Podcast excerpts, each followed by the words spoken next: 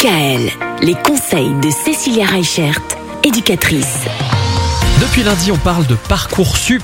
C'est cette fameuse plateforme qui permet euh, notamment aux, aux lycéens de prévoir la suite, l'après-lycée.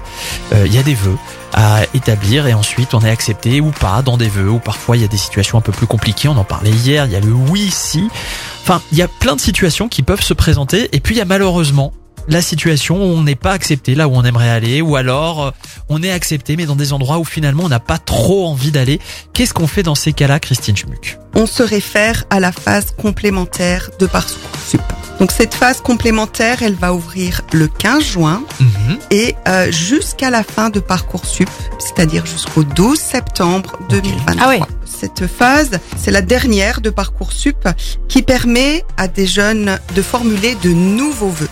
Qui peut être dans cette situation Des candidats qui n'ont reçu aucune proposition d'admission dans leur cadre de leur liste de vœux, donc euh, suite à la phase principale. Des candidats qui ont reçu l'une ou l'autre proposition, mais tout bien réfléchi, ça leur convient pas.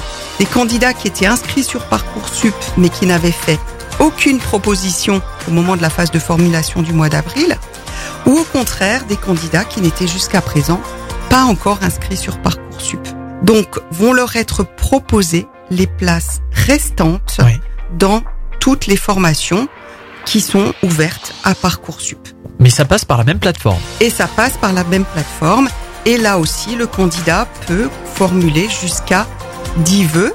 Mais par contre, il ne doit surtout pas reformuler les mêmes vœux. Eh bien voilà, vous en savez un petit peu plus. Demain, on va s'intéresser aux collégiens, c'est ça? Tout à fait. Eh bien alors, à demain À demain. Retrouvez l'ensemble des conseils de DKL sur notre site internet et l'ensemble des plateformes de podcast.